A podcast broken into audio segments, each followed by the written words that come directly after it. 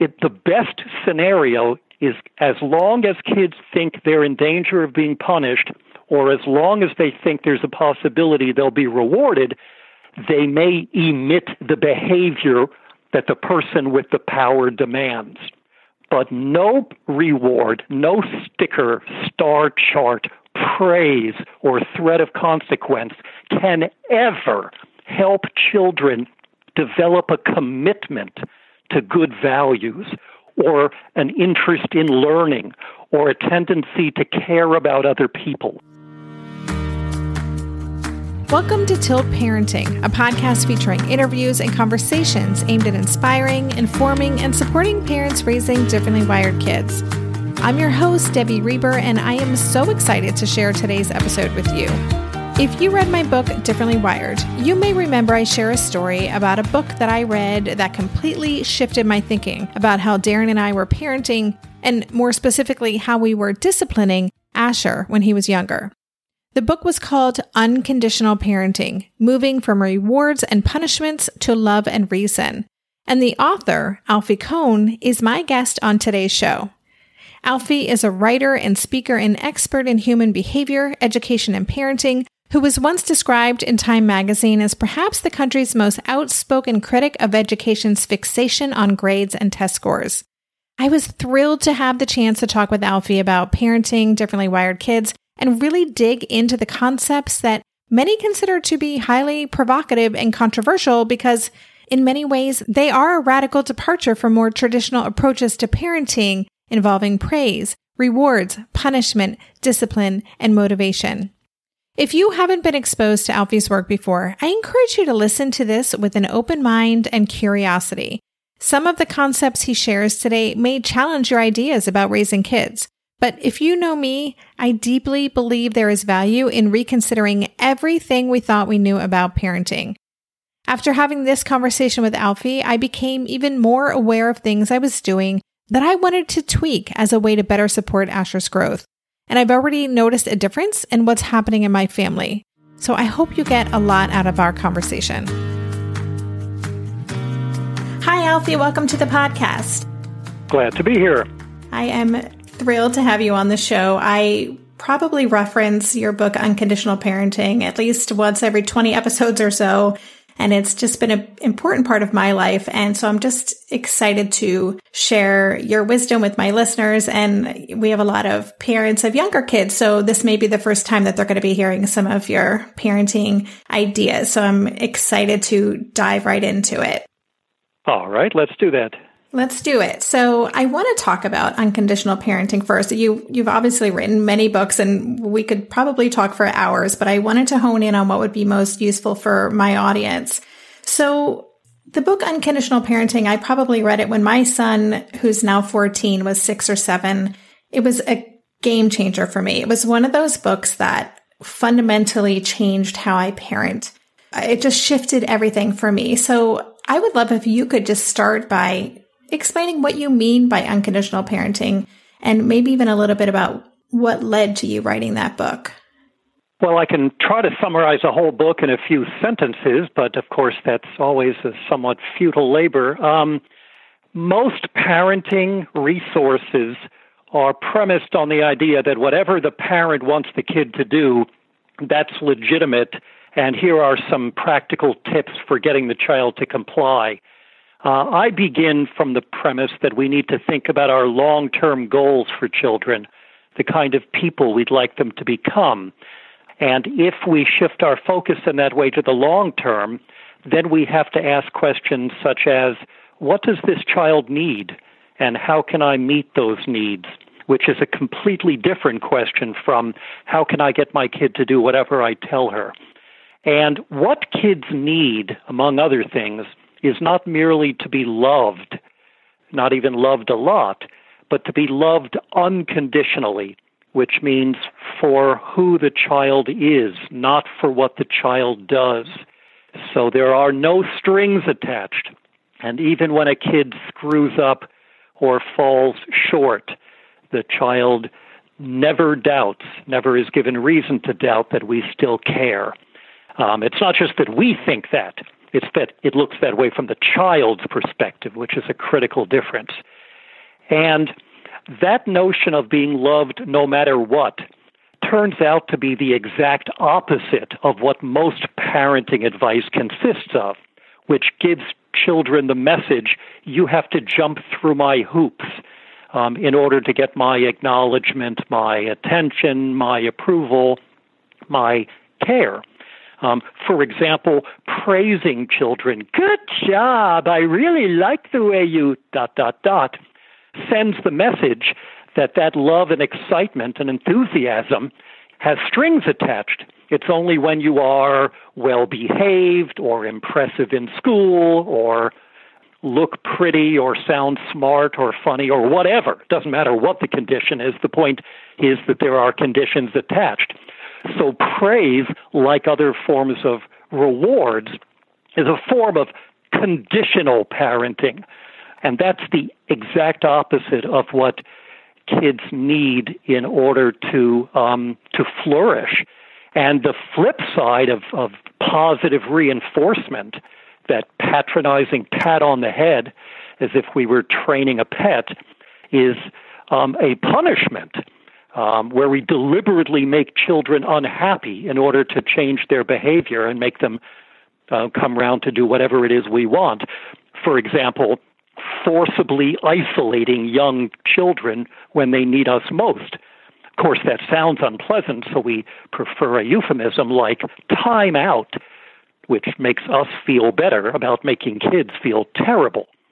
So, in the book, I try to talk about why we need to move away from rewards and punishment, and more importantly, why we need to shift not only the methods we use or techniques, but far more radically and important, um, to shift our focus to what children need and not on new, slicker, jazzier ways to control them in order that we can help meet the very goals we ourselves have for our children in the long term.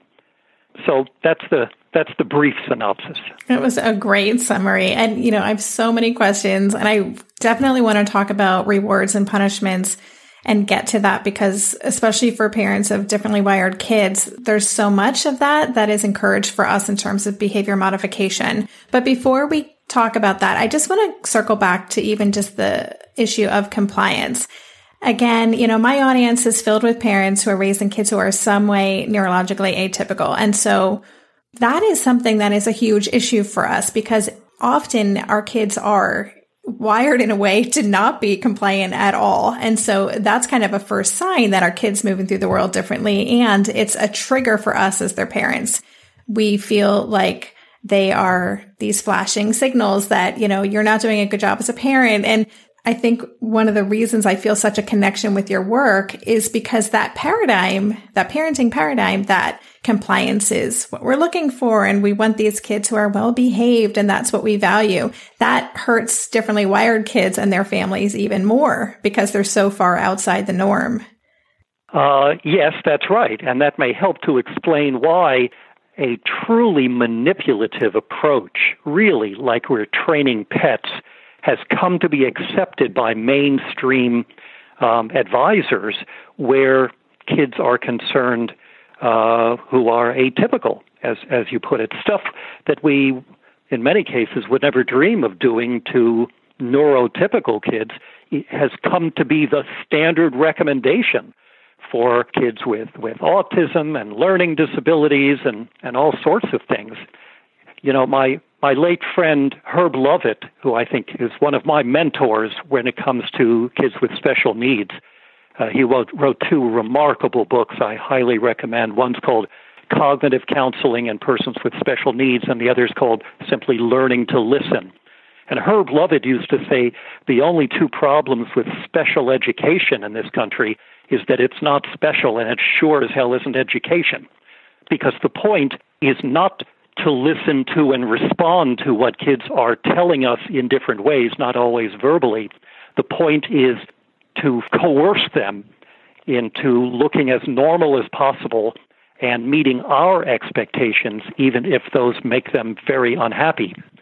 And so we have to keep whenever somebody says if i can't bribe or threaten kids to get them to do what i want well i hope you give me lots of practical suggestions for what i can do and of course i want to take a step back and ask what you can do in order to reach what goal.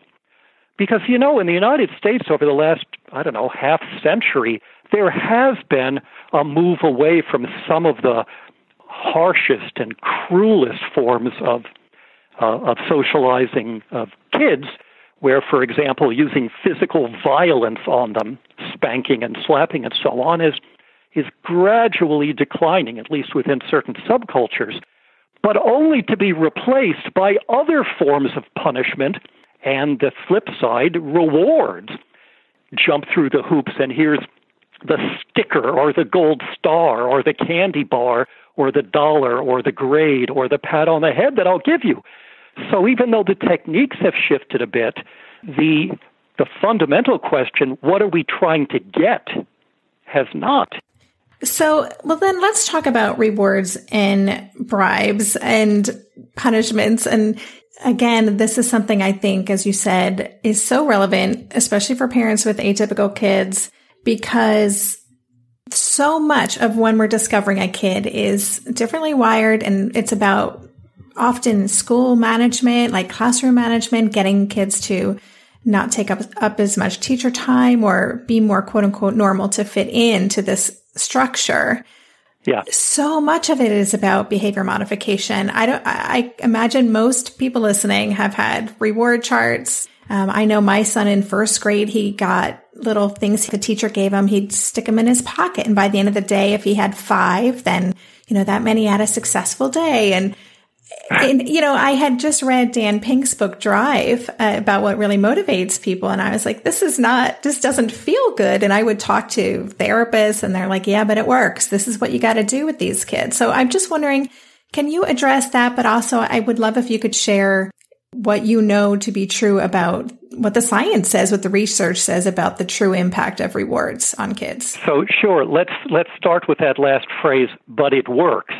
First of all, our immediate response should be works to get what? And the answer is, according to decades of research that I began exploring um, 25 years ago with my book Punished by Rewards, drawing on research that had appeared much earlier than that in some cases, is rewards like punishments can get you one thing and only one thing ever, and that is temporary compliance at an enormous cost. And that even that temporary compliance is not guaranteed, and the same is true of punishment, which we prefer to call consequences because we don't like to think of ourselves as punitive, but of course it's still a punishment. Um, punishments in rewards, if we say to kids, do this or here's what I'm going to do to you, or in the case of rewards, do this and you'll get that.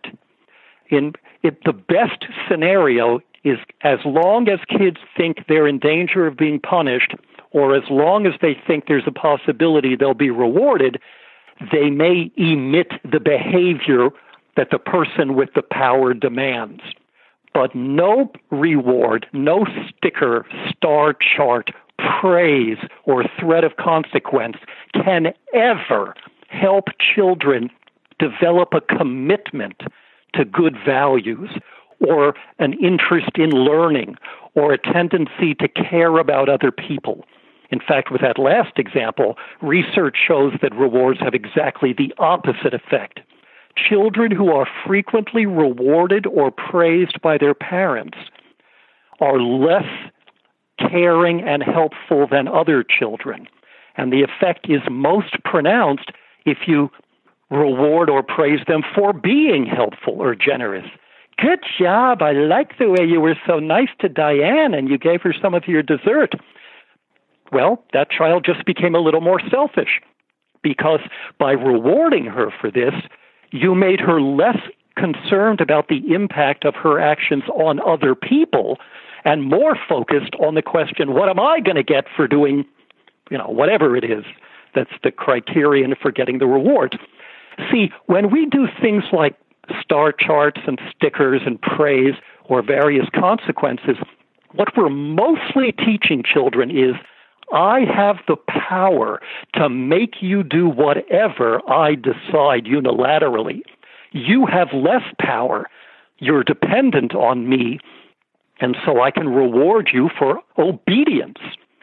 So when people say this stuff works, not only does it not work over the long haul because it's focused only on the behavior you can see and measure, the stuff on the surface, but it actually undermines children's commitment to the thing we're trying to get. And it's not just true of generosity, which research shows um, subsides or declines when kids are rewarded or given positive reinforcement for helping. It's true for all sorts of things. If you want to destroy children's interest in reading, the fastest way to do that is to give them a prize when they read a book. Now they've learned that reading is obviously something I wouldn't want to do. That's why they have to bribe me to do it. If I paid you um, to quit smoking or lose weight or go to the gym, I will actually reduce your intrinsic motivation to do those things. And now you're less likely to quit smoking, lose weight, go to the gym as soon as the rewards stop. Because I haven't worked with you, I have done something to you. And unfortunately, kids who are who are not neurotypical, kids who have special challenges to face, are those we are most likely to do things to rather than to work with.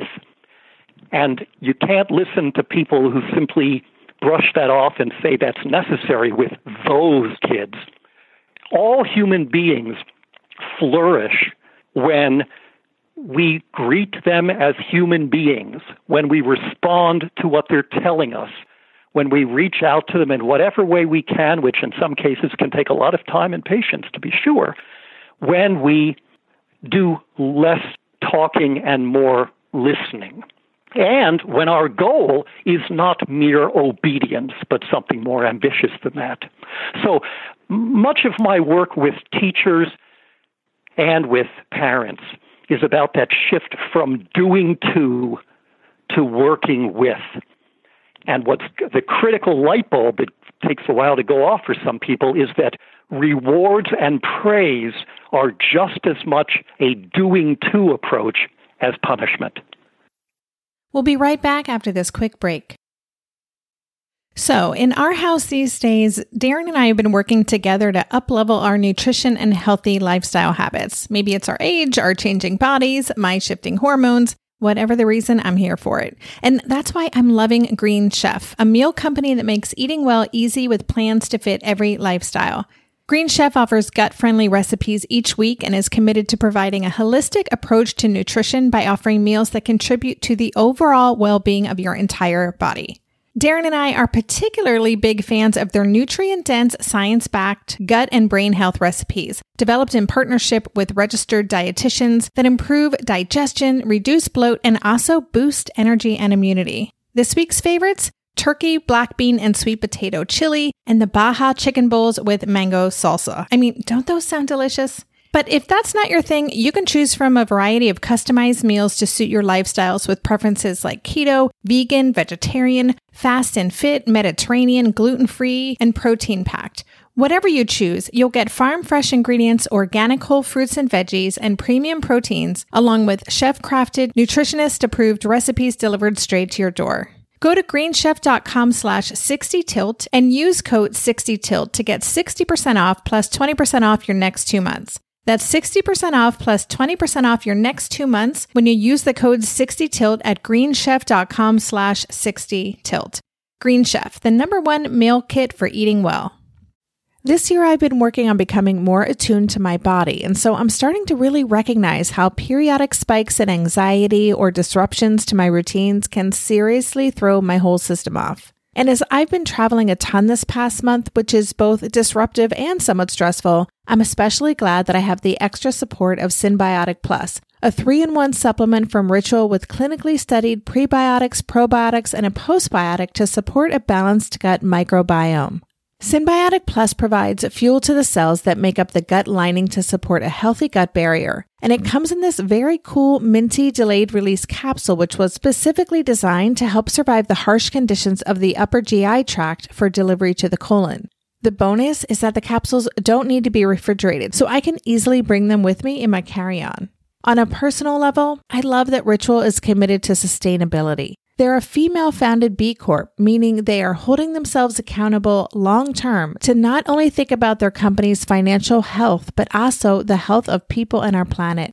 There's no more shame in your gut game. Synbiotic Plus and Ritual are here to celebrate, not hide your insides. Get 25% off your first month for limited time at ritual.com slash tilt. Start Ritual or add Synbiotic Plus to your subscription today. That's ritual.com slash tilt for 25% off.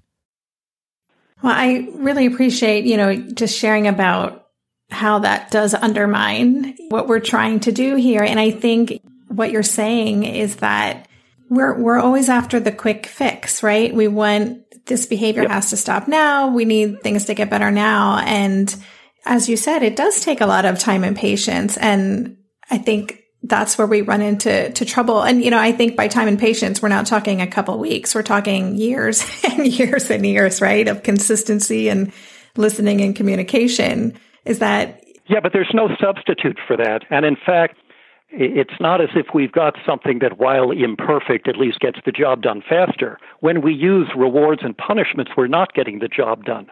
What's what's happening there is we're just adding more time because we're killing the intrinsic motivation that we're trying to promote. So it's not like, well, we'll reward them for now to jumpstart what we're looking for. And then when the intrinsic motivation kicks in, then we can fade out the rewards. That's that's highly unrealistic. As soon as you offer a reward to a child for doing something, you've made your job as a parent tougher because the kid now has that much less in terms of an authentic commitment to doing it. You have responded with a form of control. And, you know, guess what? People don't really like to be controlled. And so there tends to be that, that reactivity.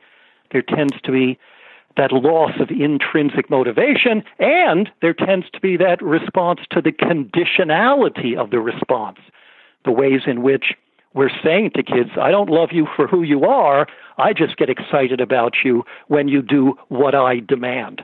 You know, so much of this too is focused on the the misconception that we need to focus on kids' behavior. I, my rule of thumb is if if there was ever something named after me called Kohn's law, which of course there never will be, but if there were, this this is what it would be: the value of a resource for parents is inversely proportional to the number of times it contains the word behavior. When you have books or articles or or podcasts or seminars that talk about a lot about kids' behavior, it's time to run the other way. Because when it when you're focused on behavior, you're not focused on the values and motives and needs that underpin behavior. You're not focused on the child anymore, only on what the child does at the surface.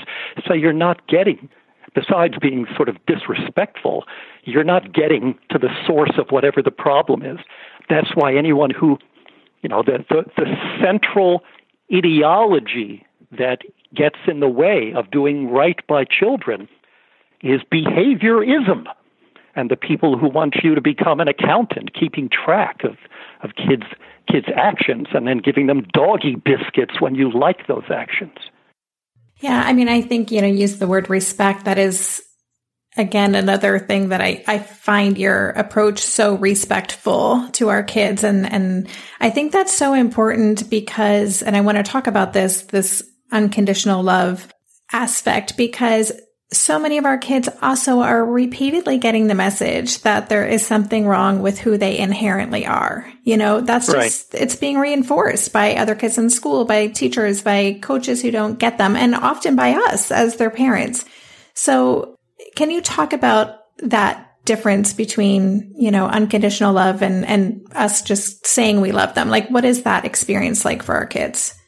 Um, I, I think you're right that they get that they internalize that that message often lifelong, and that's not just kids who you describe as being wired differently. That's all all people who are raised with with rewards and punishments, with conditional parenting. This is why it's critical to realize that it's not just criticism that makes kids feel like they're not okay as they are, it's praise.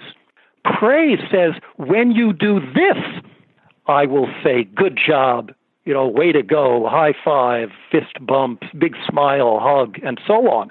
It's when you put those strings on it. What kids need is to know that they're loved for no damn good reason, just for who they are. And so in my book, Unconditional Parenting, I talk about ways by which we can make sure that kids get this message that they never have to earn our love. And, you know, when you put that in isolation, everybody nods and says, yeah, that sounds nice. But this means throwing out 98% of the advice mm-hmm. that, that we're given, which is precisely about making kids earn what they experience as our love and care and approval. And that doesn't mean that we can't guide them, uh, which we must. That's part of a, the parent's job. It, it doesn't mean that we can't express concern about unacceptable actions, but we respond to it by helping them to to look at the impact of their actions on other people, not shifting what they do in order to avoid getting our anger or in order to get our our approval. So when we put conditions on our love and acceptance, you have to do this for me to be pleased with you. Kids internalize that those conditions, as Carl Rogers taught us many decades ago.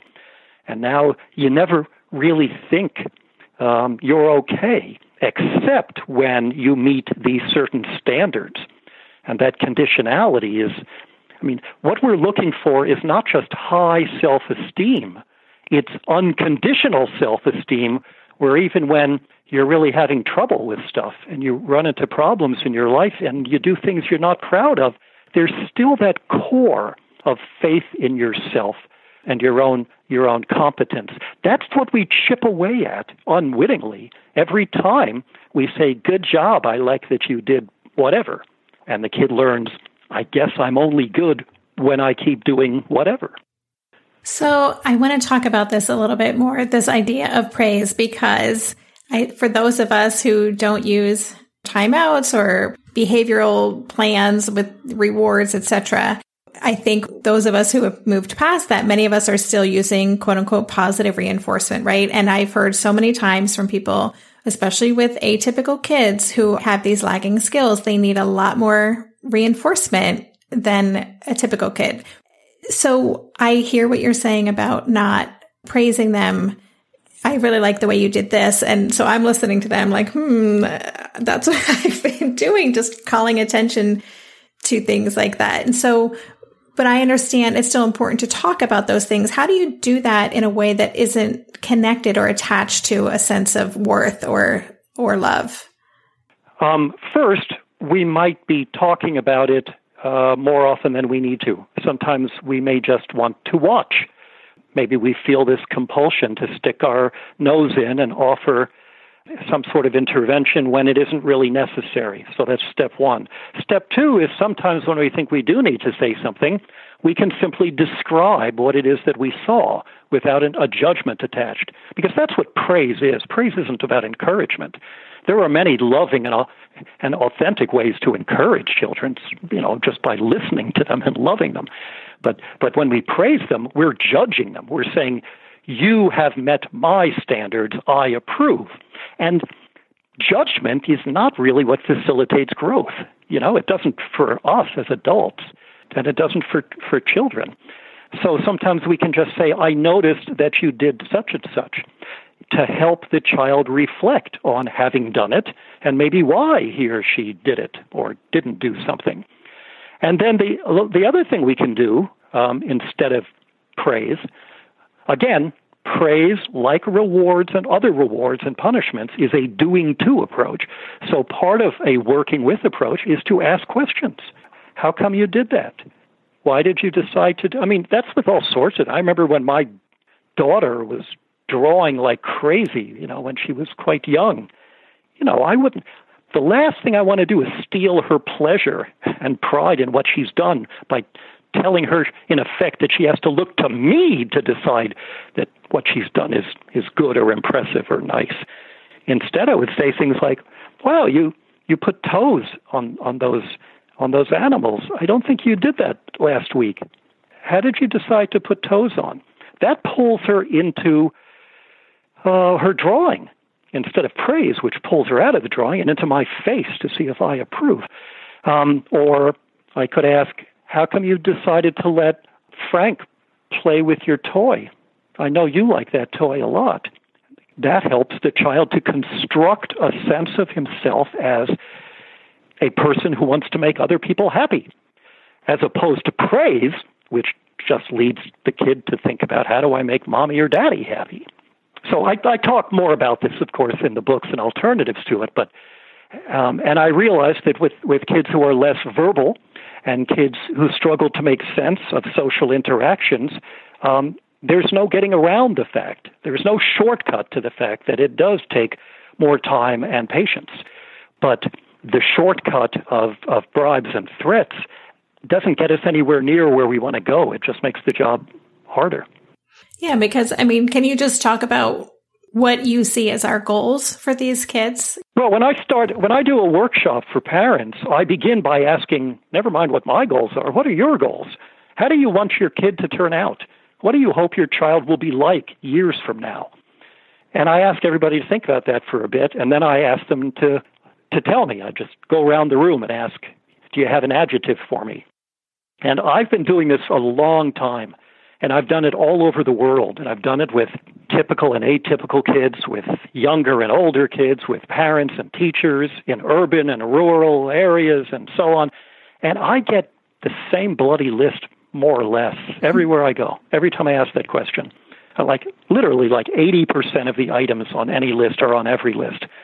People say, well, in the long run, I want my child to be happy, to be ethical, to be successful, to be responsible, caring, compassionate, lifelong learner, creative, curious. These are the terms that come up over and over again.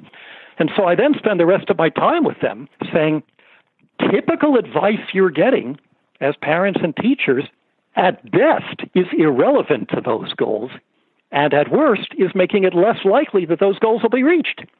And basically, that's what I do for a living, including working with teachers in talking about academic education. What I do with people is say to them, You say you want this, so how come you're doing that? When that turns out to be conventional mainstream practices that, according to research, undermine the very things you say you want, never mind what I want for kids. You don't help kids to be caring and, and ethical by using power over them to focus on behaviors of which you approve.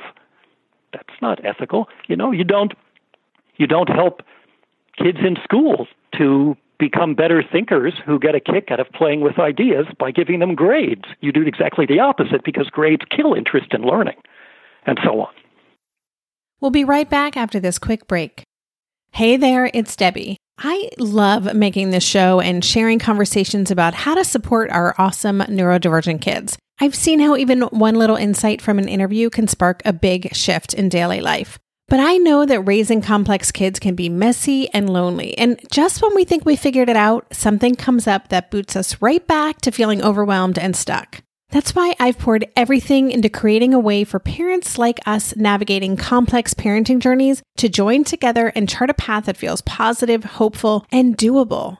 It's the brand new Differently Wired Club experience. In the club, you'll get personal support from me and other seasoned parent coaches, six live calls every month where you can connect and get your personal questions answered, the opportunity to learn directly from authors and experts like I have on this show, monthly themes for getting specific and tactical, an exclusive private podcast feed, and the best, most generous community of parents. Seriously, these folks show up for themselves and each other, and that right there is really everything because it's a daily reminder that we're not alone. Our kids aren't broken, and we have totally got this. The recently rebooted Differently Wired Club is on a brand new platform with its very own iOS and Android app. It is such a great space. However, you learn, whatever your style, no matter the ages, genders, and neurodivergent profile of your children, the Differently Wired Club can help you cultivate the positive shifts you're hoping for. Join us today by going to tiltparenting.com slash club. That's tiltparenting.com slash club. I hope to see you on the inside. Are you overwhelmed by the things that get in the way of you doing what you want to do? Are you looking for ways to simplify life to better align with your values? Do you want to create space in your schedule so you have room for more of the good stuff? Play, joy, relationships, gratitude, and more? If you answered yes to any of these questions, I invite you to check out Edit Your Life, a podcast to help you edit the unnecessary from your life so you have more room to enjoy the awesome. Through episodes with me, Christine Koh, and a range of super smart, compassionate, and thoughtful guests, you'll come away with big picture insights and practical ways to declutter your home, schedule, and mental space without getting bogged down by perfection. I have always believed that small moments and actions matter tremendously. My goal is to help you find agency and space in your life through doable baby steps that will leave you feeling accomplished instead of overwhelmed. Check out Edit Your Life wherever you enjoy your podcasts. Again, I'm just remembering when I first read your book. I think Asher, like I said, was six or seven. And I had this conversation with my husband who we were doing a lot of correcting, you know, at the dinner table and do this. And, and I just t- turned to Darren. I'm like, why does that matter? Like, who cares if he does that? You know, it was so freeing really to just start really questioning why, why is this an issue? Why is this something that matters to us? And, you know, I think you talking about looking at the future and and that's something we talk a lot about here on tilt is the importance of zooming out and looking at our ultimate goals because that's what we're, we're raising human beings, you know, as Dr. Yeah. Ross Greene says, we're not, we're not raising kids. We're raising these awesome, autonomous, self-actualized adults that we want to, to be launching into the world. So, so why are we treating them like pets who exactly. are not human beings at, at all? And maybe part of the answer to your question of, you know, why do we feel this need to constantly correct them is that we're afraid of being um, judged by other people. Mm-hmm. You know, that's why. Have you ever seen a a, a parent, you know, with a, a little baby in a stroller, and somebody, you know, gives them a little toy, and you say, "Can you say thank you?" no, the child is too young to say thank you, and if the child doesn't feel any gratitude when you tell kids they have to say thank you or I'm sorry, you're just teaching them to be insincere. But in any case, the reason we say that is because we're talking through the kid to say to the other adult, I know how to be a good parent. And so we worry more about how we'll be judged for the way our children act than we are worried about what the kid needs, what's in the kid's best interest, and so on. And one of the things that's really in the kid's best interest and that's so critical is, is our relationship. That your child needs to know that he or she has in you a caring ally, someone in whom he or she can trust, someone who's always there, someone who whose love is unconditional.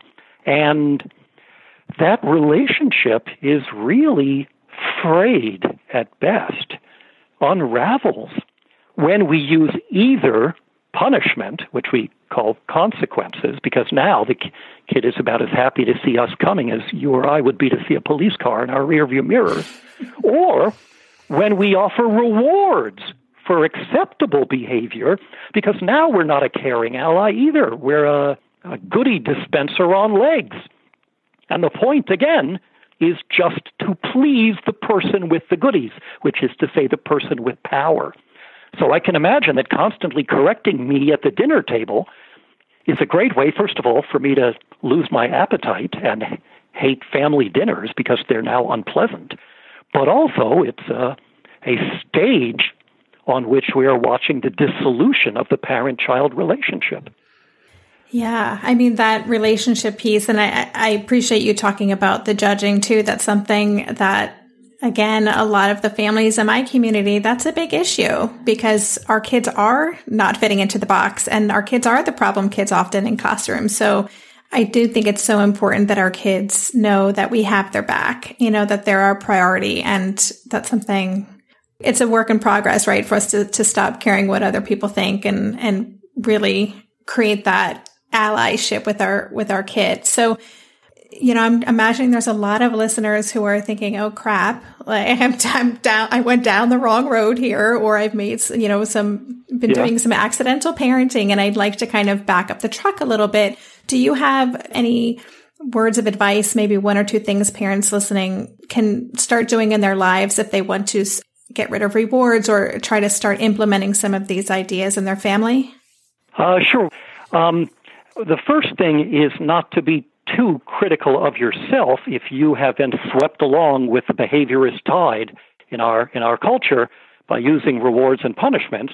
And if they're if you're saying, "Oh crap, I've done it wrong," then I have terrific faith in you because that's on the top at the top of my list for what makes a great parent is someone willing to gulp and say, "Oh boy, maybe maybe I can be doing it better." The people I worry about are those who scowl and fold their arms and dismiss what the research is saying. Oh, well, that's not going to work with my kid, or that uh, sounds good in theory. People who say that don't actually like the theory either, I found. um, they find some way to dismiss stuff. In effect, what they're saying is they're putting their hands over their ears and going, la, la, la, la, la, I can't hear this.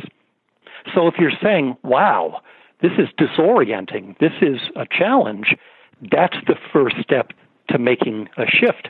The second thing to do is to talk with others, which is, you know, a service that your conversations are providing.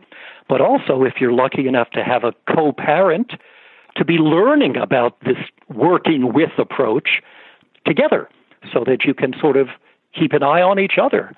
And if not, uh, then other parents in the community where you can say, Oh my God, I felt myself slipping into the usual patronizing pat on the head. Good job. You know, which once you start focusing on how manipulative and insincere it is, it starts to feel like listening to fingernails running down a blackboard. but I don't know what to do with my kid who, and then you get moral support and maybe practical guidance from others who are also struggling with this because all of us, including me as parent of two children, all of us are on a journey here. Mm-hmm. Nobody's got it down. You can't get it down. You know, I mean, you can only continue to reflect and try to improve and remind yourself of, of what we're looking for in the long run. In, in unconditional parenting, I offer some more specific ideas for what it means to give kids more say about their lives because kids learn how to make good decisions by making decisions, not by following directions. But what I don't do in the book, what I don't feel I can do, is offer some sort of recipe.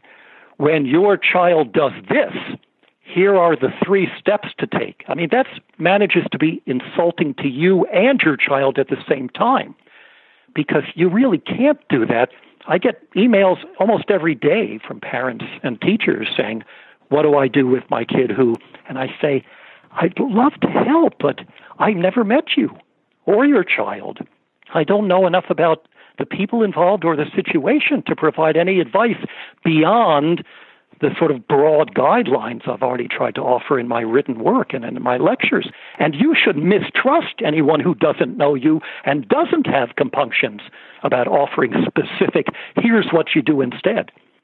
The doing to approach, the rewards and punishments, are so popular, first, because they keep us comfortably in control, but second, because they purport to be a one size fits all easy solution to all problems with all people.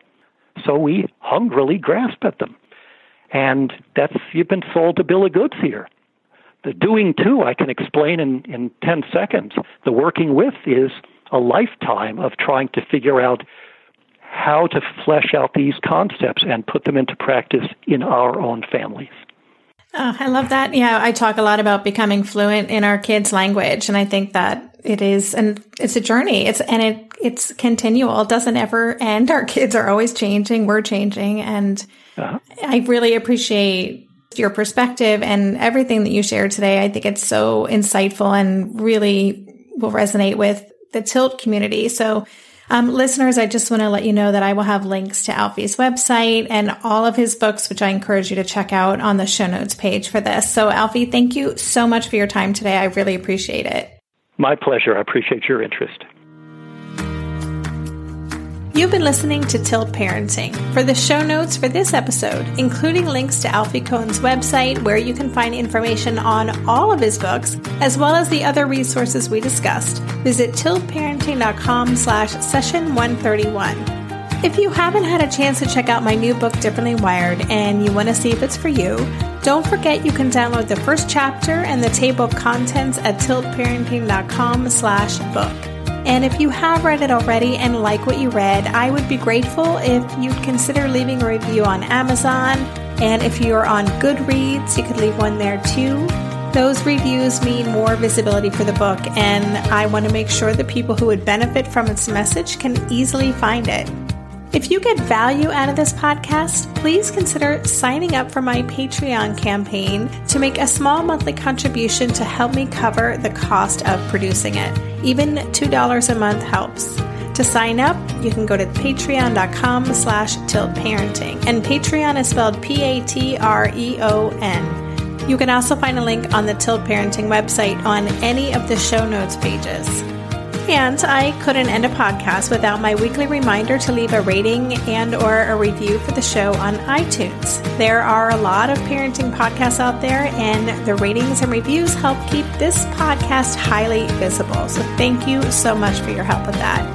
And thanks again for listening. For more information on Tilt Parenting, visit www.tiltparenting.com.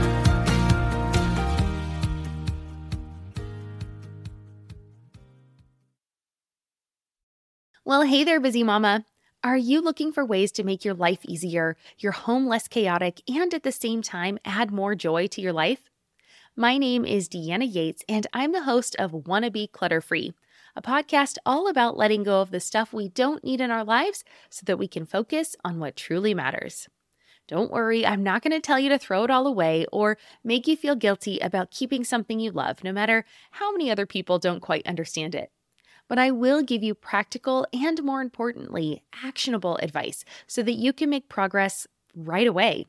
And you won't just hear it from me, there are amazing guests too. It's like having your bestie in your pocket telling you it's okay to let go of the things that are not serving you and your family in a totally non judgmental way. So join me over on the podcast where we can work on progress over perfection for those of us that want to be clutter free.